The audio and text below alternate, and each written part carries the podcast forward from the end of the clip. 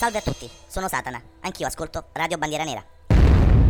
Un saluto a tutti e ben ritrovati su Radio Bandiera Nera. La vostra Antonella questa sera, dopo aver già dedicato una bella puntata a Saranno Famosi, puntata che nel caso vi foste persi, come sempre vi consiglio di recuperare tra i podcast, torna a parlarvi di telefilm anni 80 ambientati in ambito scolastico e lo fa tirando fuori dal cilindro un'opera tutta nostrana, che sicuramente, come alla sottoscritta, vi è rimasta nel cuore. E dei ragazzi della terza C, che stiamo parlando, serie televisiva italiana trasmessa da Italia 1, che a partire dall'inverno del 1987, era il 13 gennaio per essere precisi e quindi domani si celebreranno i 35 anni della prima messa in onda, da quel 13 gennaio, dicevo, per tre divertenti ed indimenticabili stagioni, ogni martedì sera tenne incollati allo schermo milioni di telespettatori, tra ragazzi, adulti e anche bambini, come ero all'epoca io, e probabilmente molti di voi. Si trattava di un programma innovativo per quel periodo ed il successo che ottenne fu incredibile, travolgente e inaspettato, come affermarono gli stessi ideatori in un'intervista. Sebbene gli attori fossero un po' avanti con l'età per interpretare dei liceali, perché gli interpreti più giovani erano comunque ventenni, e nonostante la serie abbia avuto una vita relativamente breve rispetto ai canoni odierni, possiamo tranquillamente considerare i ragazzi della terza C un vero e proprio cult Cult dal clima scanzonato e ricco di tormentoni e battute che hanno segnato e che a distanza di tutti questi anni continuano a segnare la memoria collettiva di un'intera generazione. La serie è ambientata negli anni Ottanta e le vicende narrate, avventure sempre diverse ed esilaranti, si svolgono nell'immaginario liceo classico Giacomo Leopardi, situato nel centro di Roma.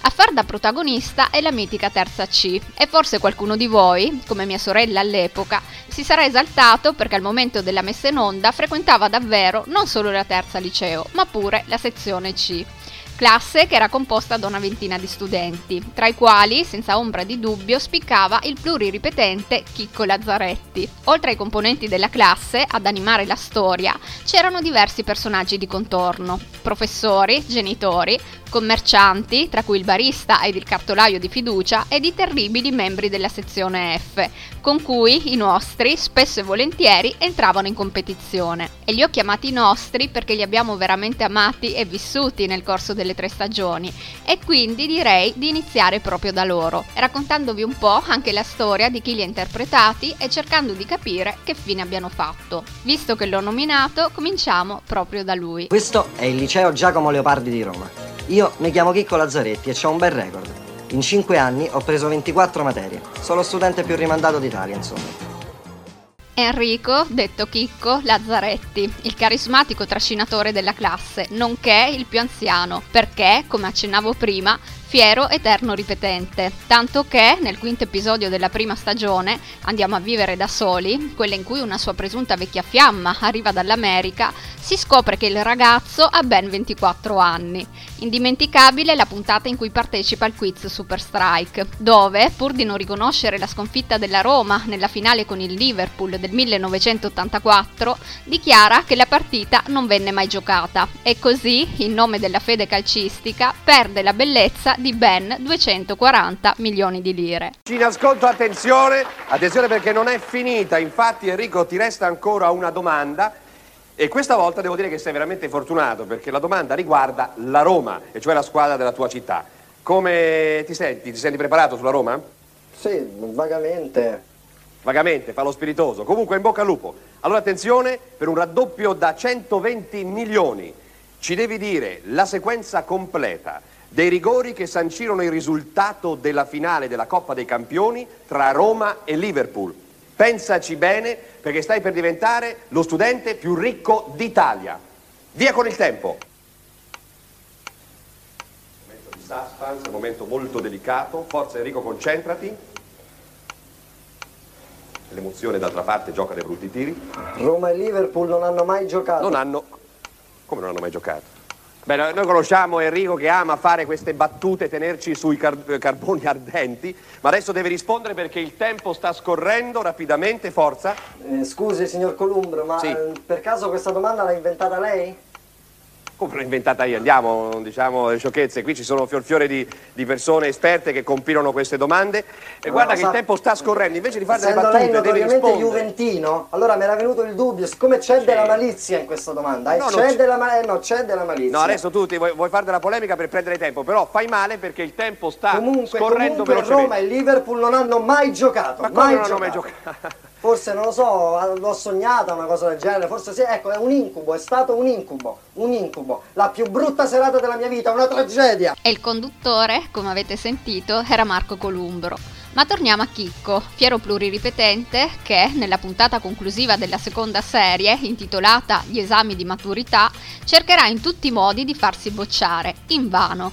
Incredulo lui stesso, verrà infatti promosso, anche grazie all'intercessione del professore d'italiano, che di Chicco non ne poteva veramente più. A dir poco surreale è la scena dell'esame orale, in cui l'insegnante fa di tutto per promuoverlo, mentre lui, al contrario, punta ad autoboicottarsi. Lazzaretti, anche quest'estate ci troviamo qui puntuali come il Festival Bar Il Mundialito.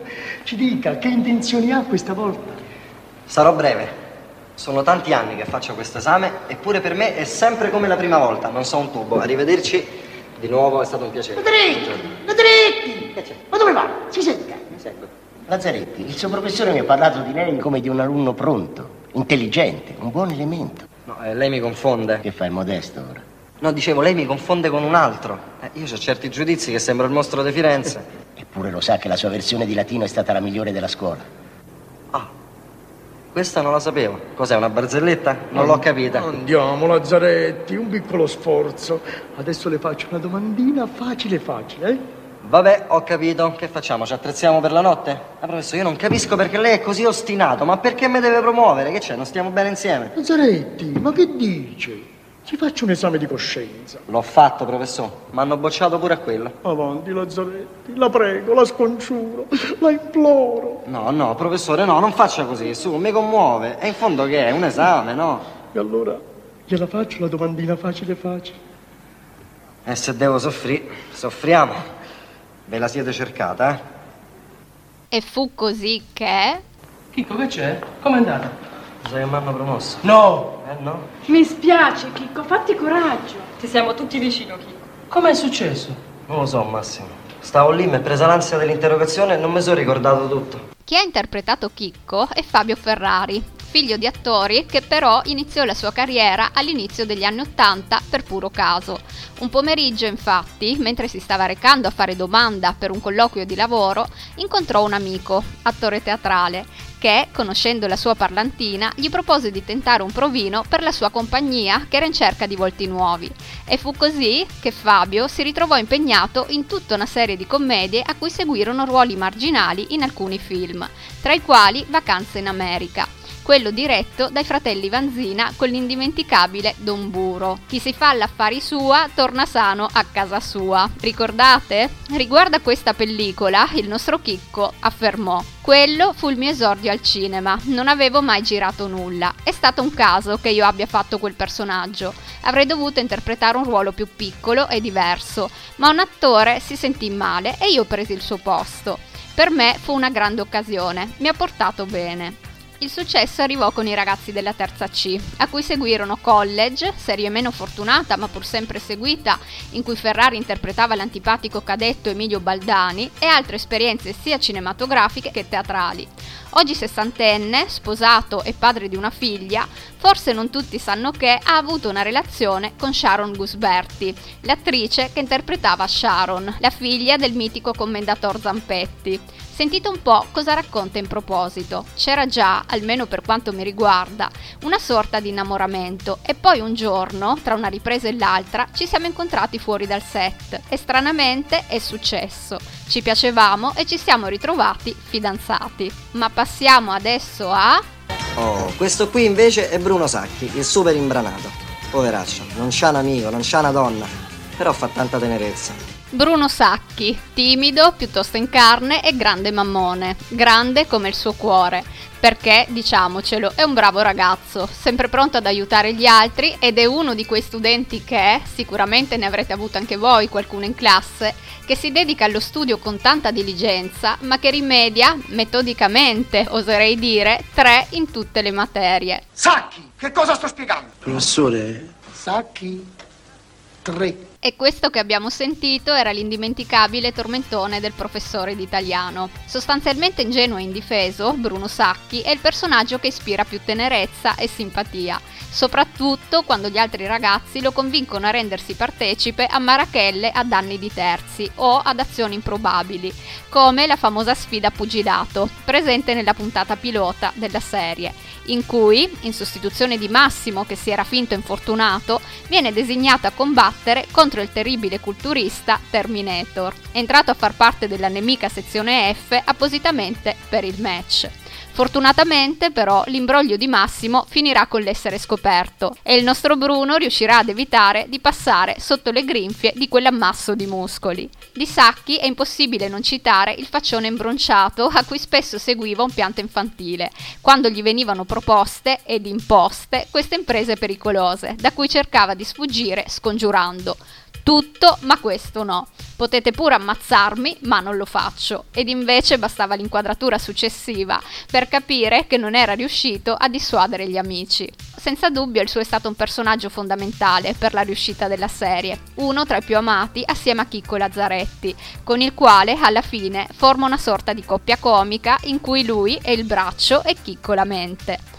L'attore che l'ha interpretato, Fabrizio Bracconeri, è nato e cresciuto a Roma e già all'inizio degli anni Ottanta aveva ottenuto piccole parti, per lo più come comparsa, in svariate pellicole, ma sarà grazie a Carlo Verdone che avverrà il vero esordio. Sentite un po' cosa raccontò direttamente il nostro. Sono nato nella mitica Roma nel 1964 e dopo un periodo di gavetta sono finalmente diventato attore a tutti gli effetti. In che modo? Inseguendo e perseguitando per mesi Verdone. Carlo Verdone, sì, che si serviva dell'officina meccanica di mio zio e a cui chiedevo continuamente di farmi recitare in uno dei suoi film.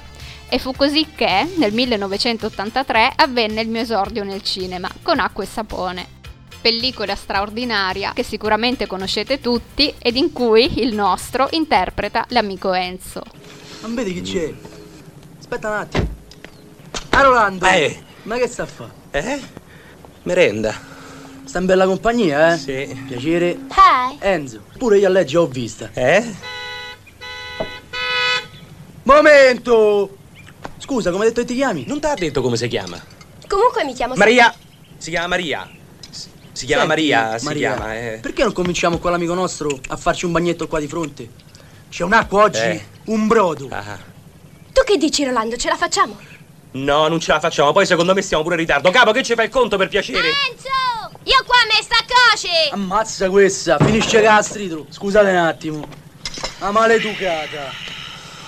Ma che te strilli, imbecille? Ma che non vedi che sto a parlare? Strilli te, a cafona, strilla. Oh, ma per chi mi hai preso? Ma va a morire ammazzato! Ma esci con i ragazzini come te Ma vatte fammi la il favore, piazza va, fammi coccia! il favore, sta trucida. Fortissimo davvero, non c'è che dire. L'anno successivo è tra gli interpreti di Amarsi un po', film adolescenziale con Claudio Amendola che vestiva i panni di Marco, giovane borgataro il cui miglior amico è Coccia, il nostro Fabrizio.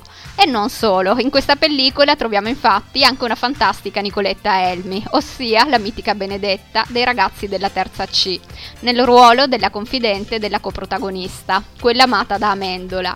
I due, insomma, altro non erano che gli amici del cuore dei due protagonisti e subito dopo finiranno col ritrovarsi nella serie a cui è dedicata la puntata di questa sera. Conclusasi l'esperienza Bruno Sacchi, affiancherà nuovamente Fabio Ferrari, Chicco, nel telefilm College, interpretando anche lui uno dei cadetti e sarà anche protagonista di uno spot pubblicitario, quello della macchina del gelato.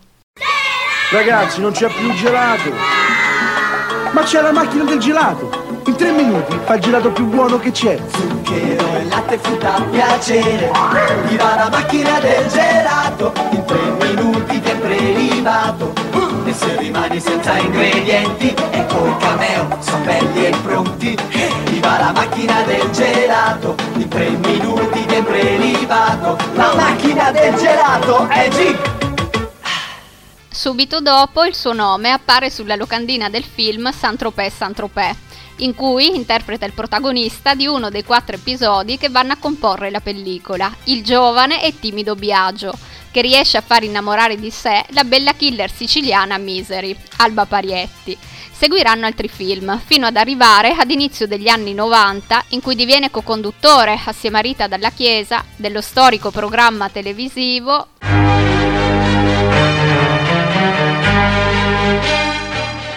dello storico programma televisivo Forum ed è in questo periodo che pubblica un libro di ricette. Rita consiglia le ricette di Bracco, dove la Rita del titolo è ovviamente la Dalla Chiesa. Ma fammi mangiare, ma che me frega! Scusate, lo so che c'entra come cavoli a merenda, ma non ho resistito. La mitica sorellella che ci ha fatto compagnia in tutte le puntate culinarie del progetto Dharma, che se vi siete persi vi consiglio come sempre di recuperare. Torniamo a Fabrizio, che sul finire degli anni 90 decide di abbandonare la fortunata trasmissione televisiva per darsi al teatro, pur continuando ad essere ospite opinionista in svariati programmi e di recente, lo scorso ottobre, seppure candidato come consigliere alle elezioni comunali comunali di Roma. E arriviamo a Massimo Conti, il belloccio del gruppo, un po' sbruffone e grande amico di Chicco, con cui però entra spesso in contrasto a causa dell'attrazione che entrambi provano per la bella e sofisticata, nonché ricca Sharon Zampetti. Sportivo, ama la box, l'atletica e pratica arti marziali ma, a differenza degli altri protagonisti maschili, prova un totale disinteresse per il calcio, tanto che crede che la Coppa Italia sia un gelato, per dirla alla Chicco. Sua madre, vedova, è una donna piacente che, oltre a far ribollire il sangue di Chicco e Bruno, è un po' una mamma di Stifler ante litteram, insomma, chi ha visto la serie di film American Pie sa sicuramente di cosa io stia parlando. Oltre a far ribollire il sangue di Chicco e Bruno, dicevo, ricambia le attenzioni del commendator Zampetti, il padre di Sharon. L'attore che interpreta Massimo, Renato Cestier, ha debuttato al cinema ancora bambino, non aveva ancora nemmeno 10 anni, con il film thriller Reazione a catena di Mario Bava. Sempre in questo periodo appare nel film Si può fare, accanto al grande Bud Spencer e in diversi fotoromanzi. I fotoromanzi, belle cose. C'era Grand Hotel all'epoca che andava forte, i miei lo compravano sempre e a casa ne hanno ancora qualche copia. La rivista esiste ancora, in realtà ce ne sono molte altre del genere, mi vengono in mente Colossal e Sogno, che oltre a nuove storie ripropongono anche le vecchie glorie e ammetto che ogni tanto qualche numero lo compro.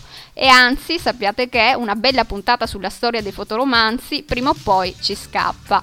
Ma torniamo al piccolo Massimo, che è ricordato anche per aver interpretato il tamburino sardo nel film Cuore degli anni 70, film tratto ovviamente dal romanzo di Edmondo De Amicis, un libro che che, non saprei davvero dirvi perché, pur essendo una lettrice accanita sin da bambina, non sono mai riuscita a finire di leggere e anzi ogni tanto mi riprometto di riprenderlo in mano, visto che ho ancora la copia che mi regalarono all'epoca, tutta bella illustrata.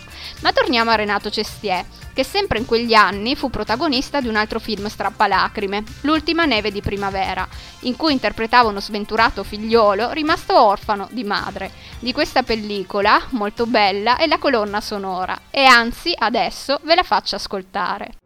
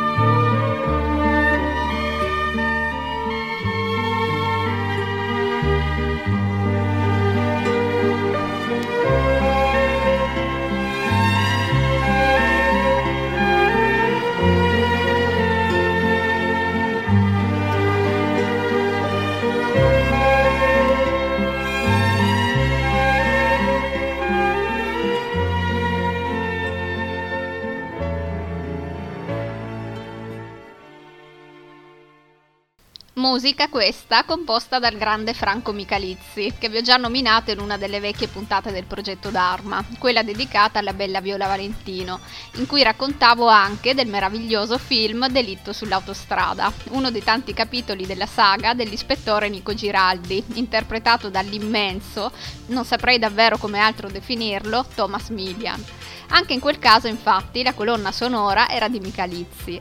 Ma torniamo al nostro Massimo, che passando per tutta una serie di sceneggiate e pellicole cinematografiche di successo, a fianco anche di mostri sacri del calibro di Franco Nero e Virnalisi, sul finire degli anni Ottanta entra finalmente a far parte del cast dei ragazzi della terza C.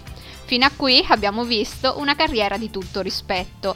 Eppure, a metà anni 90, inaspettatamente, Renato Cestier decide di abbandonare definitivamente il mondo dello spettacolo per dedicarsi alla gestione di una palestra in quel di Roma. Con il passare degli anni mi rendevo conto che il successo raggiunto mi stava sfuggendo di mano, ha raccontato in una vecchia intervista.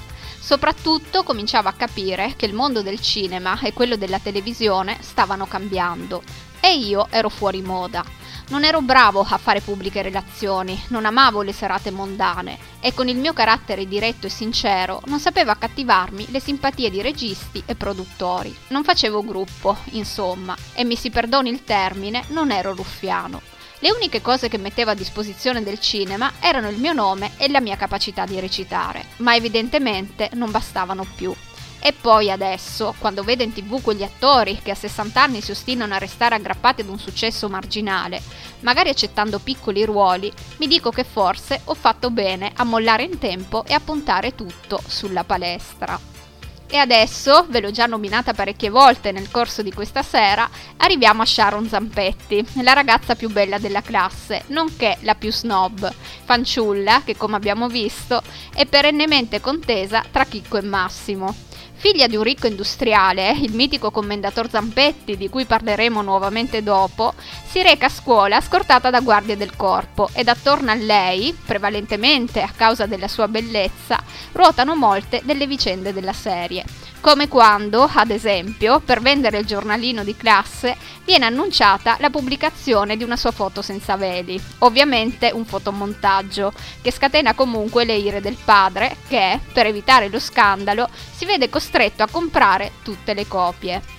L'attrice che l'ha interpretata, la milanese Sharon Gusberti, ha esordito nel mondo del cinema con il film Yuppies e Via Monte Napoleone di Carlo Vanzina, dove, sia nell'uno che nell'altro, vestiva i panni dell'alto locata, ruolo che riprenderà nei ragazzi della terza C, per poi sparire dagli schermi e riapparire unicamente, una decina di anni dopo, nella trasmissione televisiva Meteore.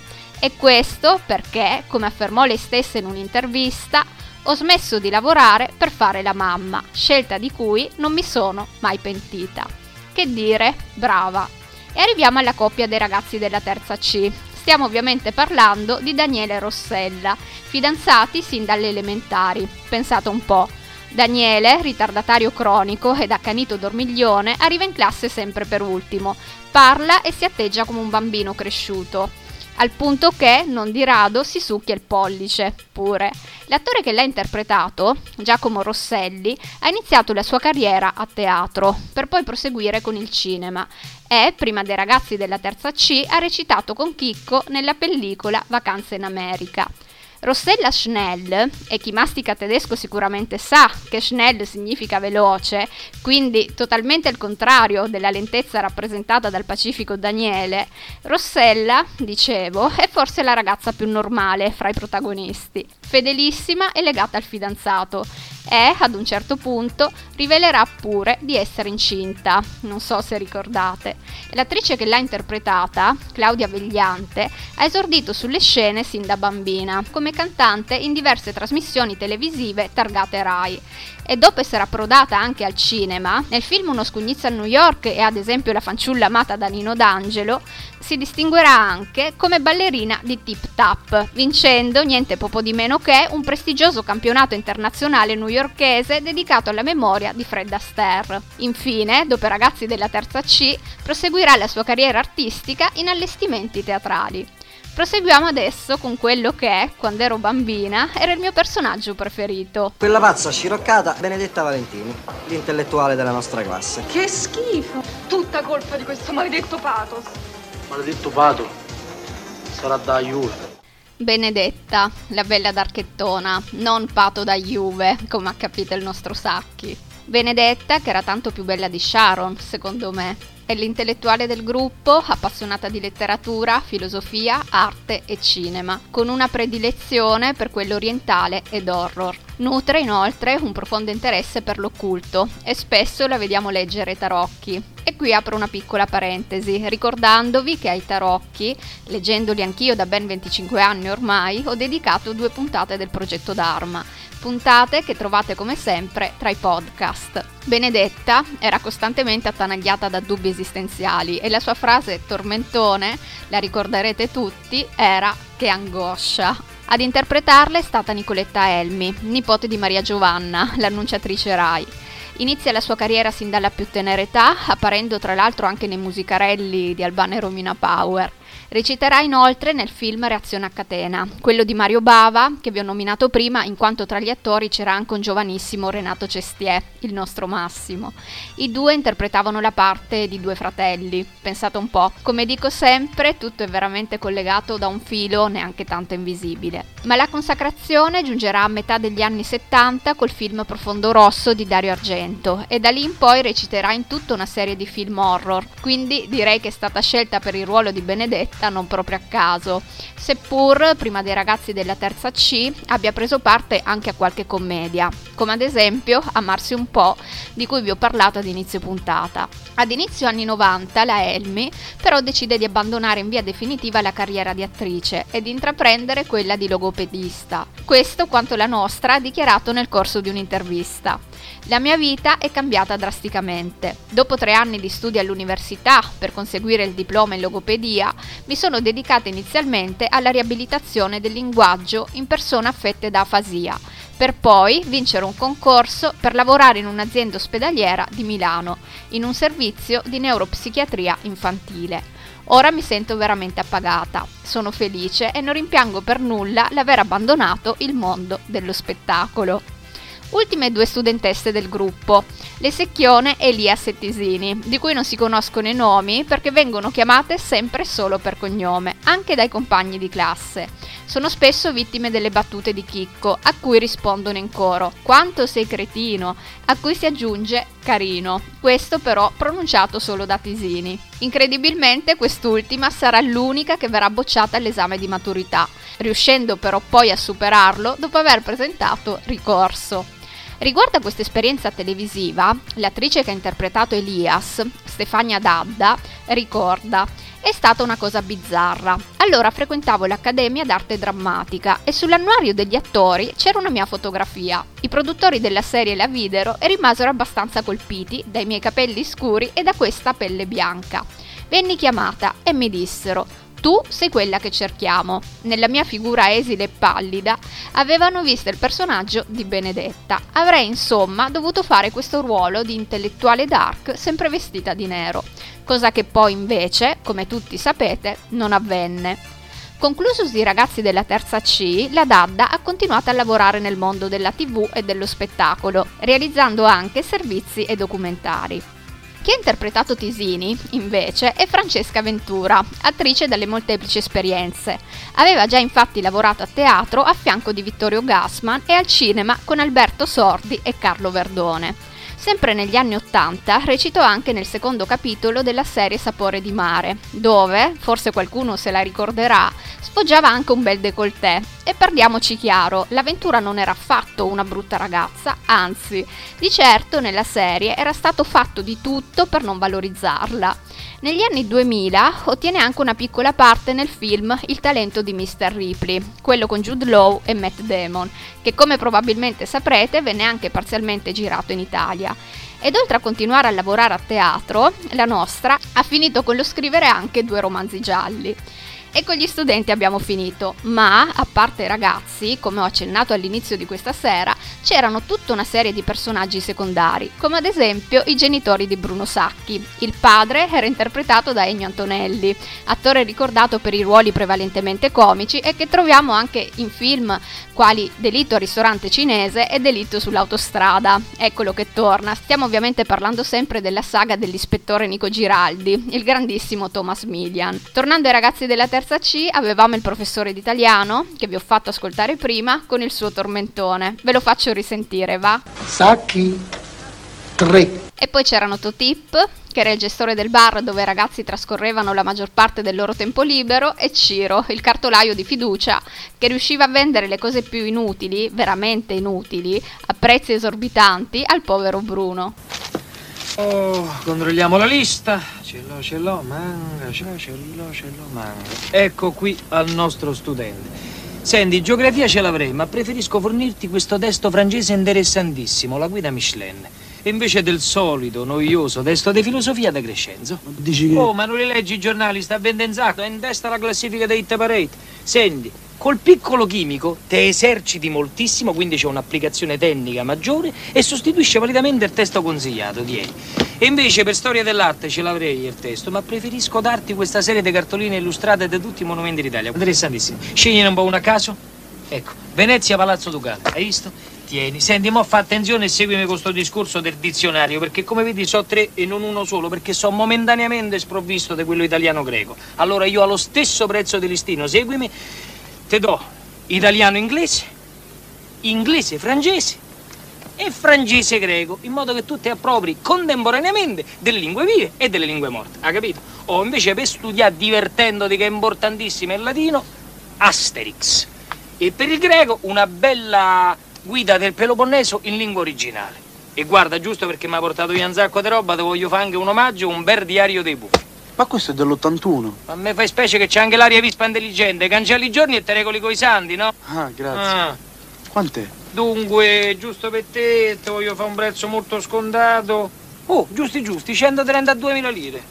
E poi c'era lui, ve l'ho nominato più volte nel corso di questa puntata e penso che come me tanti di voi ancora l'adorano, il mitico commendator Camillo Zampetti, il padre di Sharon, nonché industriale milanese che opera nel ramo degli insaccati e che mal sopporta la presenza di Chicco nella vita della figlia, tanto da rivolgersi a lui con l'epiteto animale. Le sue frasi a tutt'oggi rimangono veri e propri tormentoni, lo ricorderete senz'altro esclamare l'idea mi esalta, stai pattinando sul filo del vaffa, see you later, oppure NCS, non ci siamo, oppure Via della Spiga, Hotel Cristallo di Cortina, 2 ore 54 minuti e 27 secondi, Alboreto is nothing, dove Alboreto, perché troppo giovane e magari non lo sapesse, era un pilota di Formula 1, che tra le varie scuderie corse pure per la Ferrari, e parlo al passato perché purtroppo è morto una ventina di anni fa in un incidente automobilistico, mentre effettuava un collaudo. Ma torniamo al commendator Zampetti, che spesso e volentieri diventava lo sponsor ufficiale delle bizzarre iniziative della terza C, accettando di aiutare i ragazzi in cambio di pubblicità ai suoi prodotti, salami e zamponi. E secondo voi un industriale del mio livello dovrebbe sponsorizzare questa squadretta di desperados? I cinque calciatori dell'Apocalisse? Ma mi sono mica mette.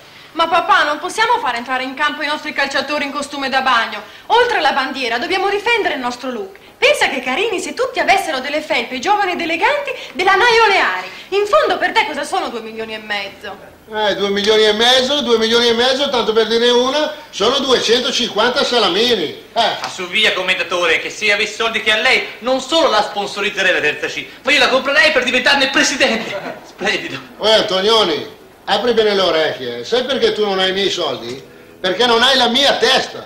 Questi non sono calciatori, questi sono cinque virili che io al limite li metto in una scatola e possiamo regalarli al bullying. Vai! Dove? Sarebbe lui. È lui, è lui. Ma sarei io chi? Che cosa? Il mega sponsor della terza C. Il Berlusconi del liceo Leopardi. Tutta la città ne parla. Ah sì? Ma lo sai che la sta a cercare pure Galeazzi per il TG1? Commendatore, visto che sono riuscito ad arrivare per primo sulla preda, la prego, mi lasci l'esclusiva per i telespettatori di Roma 94, la mia nuova emittente, sua emittenza, non mi dica di no. No, no, si alzi, accetto. Parta pure con le immagini. Sono ben contento di dire quattro paroline ai suoi telespettatori. Allora io vado. Vada? Io vado. Ma vada! Vado. Cari amici, siamo in uno dei bar più eleganti della capitale, dove il simpatico commendator Zampetti ha deciso di annunciare una nuova sponsorizzazione. Ma ci dica commenda! Dopo una seria trattativa, la mia azienda e il suo ufficio Zampetti ha deciso di sponsorizzare la squadra di calcio della terza C del liceo Leopardi. E se i ragazzi si dimostreranno all'altezza di diventarne addirittura il presidente. Grazie, grazie. L'importante comunque è fare onore al salame Zampetti e soprattutto averne la stessa grinta e la stessa potenza. This is important, don't forget. E per ultimo, per ultimo, mi lasci dire un ciao al mio maestro di vita. Ciao Silvio, sei fortissimo. Gli altri vicino a te non sono nessuno. Gli altri are nothing. Vai Silvio.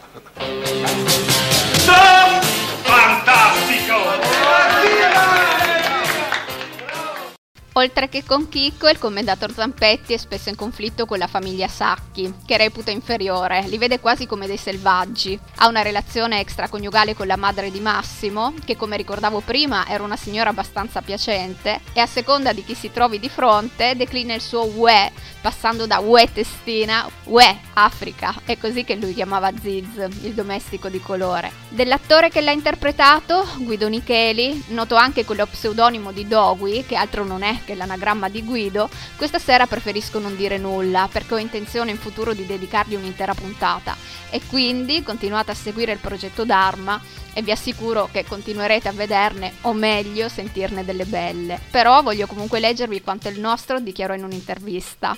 Direi che il personaggio è stato caricato molto. Ricordo che girando le serie mi ero talmente immedesimato e mi piaceva talmente la situazione che tutto il copione, tranne in pochissimi punti, venne cambiato da me. Andavo a braccio, ovvero leggevo le battute e poi, in accordo con il regista, cambiavo alcune parti. Ma non è che cambiassi il senso della scena, cambiavo il modo di esprimermi e di parlare. Lo adattavo su di me, chiaramente caricando e devo dire che ha funzionato. Che dire, grandissimo. Come al solito chiudo la puntata con qualche piccola curiosità. Negli anni Ottanta non c'era ancora una legge atta a regolamentare promozioni pubblicitarie all'interno dei programmi televisivi e pertanto poteva capitare che alcune produzioni inserissero al loro interno, in bella mostra, tutta una serie di marchi pubblicitari che venivano mostrati e pronunciati a gran voce. Nei ragazzi della terza C ce n'erano davvero a bizzeffe, sentite un po'. Al bar trovavamo il concorso a premito tip e non dimentichiamo che questo era pure il nome del barista. Chicco guidava un Opel Corsa e sia lui che i passeggeri non mancavano mai di esaltarne le doti. Eclatante l'episodio in cui dalla sua auto escono ben otto persone e Daniele esclama incredibile, questa macchina sembra un pulmino. Frase detta ovviamente per esaltarne la capienza. In ogni episodio, in particolare Sharon, si mangiava il cornetto cuore di panna dell'Algida i ragazzi vestivano americanino, indossavano scarpe Timberland e in spalla portavano l'immancabile zaino Invicta. Sicuramente ci troviamo di fronte ad uno spaccato anni 80 di tutto rispetto, dove non mancava nemmeno, sempre visibile nella serie, il postal market. Altro sponsor a cui venne addirittura legato un gioco a premi, ossia bisognava indicare chi nel corso della puntata lo riceveva, era il Rider, lo snack che poi cambierà nome diventando l'odierno Twix. Ma prendiamoci adesso una piccola pausa.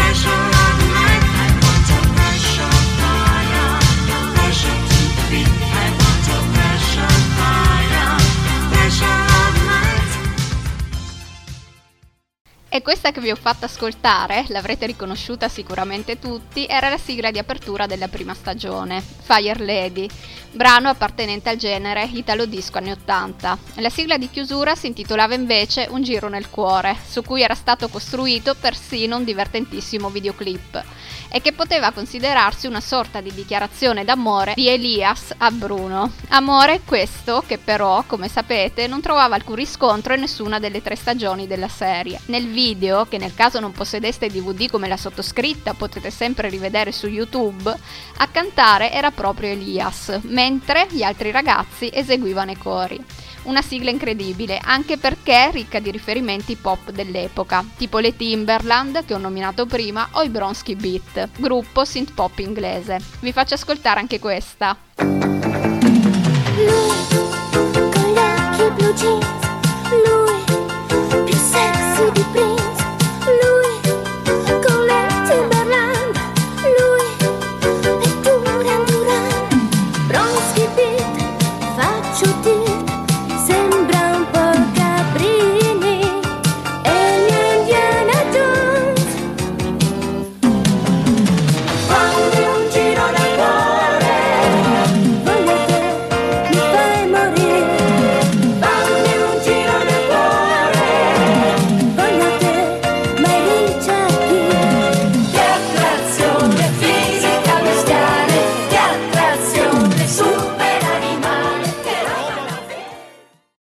Sigla della seconda stagione, la ricordate? Il cui ritornello faceva studiare in jeans c'est plus facile, prendendo in prestito lo slogan c'est plus facile dello spot San Bitter, in quegli anni così in voga da divenire tormentone di uso comune. Un San Pellegrino bitter. Due San Viter. San Bitter?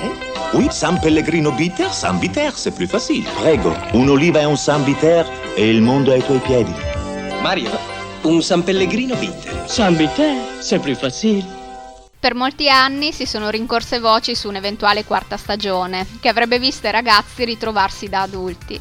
Ci si andò molto vicino sul finire degli anni 90, quando quasi tutti i protagonisti furono contattati da un produttore romano, che però, come raccontò Fabio Ferrari, il nostro chicco, alla fine scomparve. In seguito ci furono altri tentativi di produrre una nuova serie, ma si arenarono tutti per mancanza di fondi ed onestamente, vi dirò, forse è meglio così, perché non sempre i sequel si dimostrano essere una buona idea. Ultime due curiosità tratte da due interviste. La prima a Fabrizio Bracconeri, Bruno Sacchi, che affermò: Devo dire che la fortuna dei ragazzi della terza C era che sono riusciti ad indovinare tutti i personaggi ed è l'unico prodotto in Italia che non abbia parolacce. E se ci pensate è davvero così. Seconda ed ultima curiosità, e questa volta a parlare è il nostro Massimo. Ma tu sai come nasce il cognome Conti? Il cognome Conti nasce perché io sono un grande laziale e il regista era romanista. Così, per farmi dispetto, mi affibbiò il cognome di un giocatore romanista. E il giocatore era Bruno Conti. Fantastico. Per questa sera è veramente tutto. Prima di salutarvi sulle note di studiare in jeans, pensavate che me ne fossi dimenticata e invece Ricordo che potete sempre mettervi in contatto con me anche per raccontarmi le vostre impressioni su questa puntata e perché no dirmi anche quale fosse il vostro personaggio preferito o quello che non potevate proprio sopportare attraverso la pagina Instagram che è scritta tutta in minuscolo progetto trattino basso Dharma trattino basso RBN pagina che vi consiglio comunque di seguire per rimanere sempre aggiornati sulle prossime nuove trasmissioni. Mi raccomando, più Dharma e meno dramma, nel mentre continuate ad ascoltare Radio Bandiera Nera, la nostra radio, un bacione e a presto.